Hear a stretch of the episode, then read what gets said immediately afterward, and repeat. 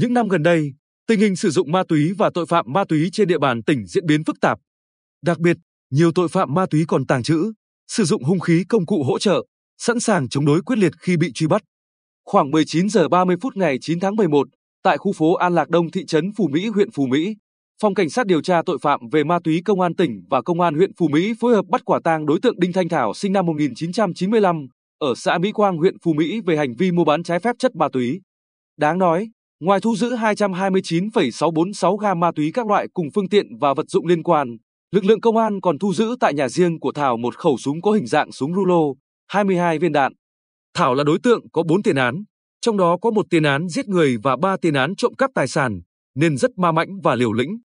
Khi bị các trinh sát áp sát, Thảo chống trả quyết liệt, liên tục la lớn hòng chối tội và tìm cách phi tang tang vật.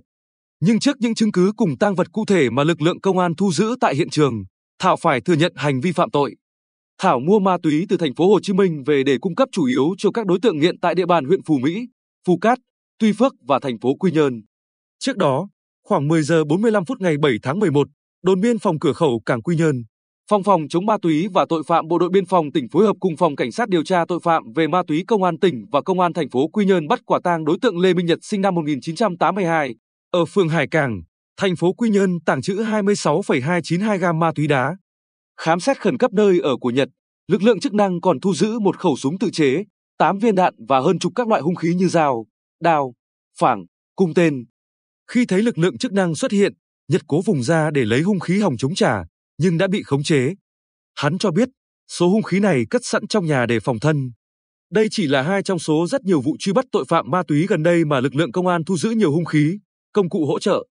Để ngăn chặn tội phạm ma túy, nhất là các đối tượng manh động, lực lượng công an tổ chức nhiều đợt gia quân, truy bắt tội phạm, đồng thời tuyên truyền, tuần tra kiểm soát, kiểm tra cơ sở kinh doanh có điều kiện. Theo Thượng tá Đặng Thanh Lộc, trưởng phòng cảnh sát điều tra tội phạm về ma túy công an tỉnh, tội phạm ma túy không chỉ ma mạnh với nhiều thủ đoạn, hành vi để đối phó, gây khó khăn cho công tác phát hiện, bắt quả tang, điều tra, mà còn rất manh động và liều lĩnh. Khi bị bắt, chúng sẵn sàng chống trả tới cùng hòng thoát thân, giấu tội. Do đó, khi truy bắt tội phạm ma túy, ngoài việc vạch rõ kế hoạch bắt gọn tội phạm cùng tang vật, việc đảm bảo an toàn cho người dân, lực lượng chức năng và cả đối tượng cũng là yêu cầu quan trọng.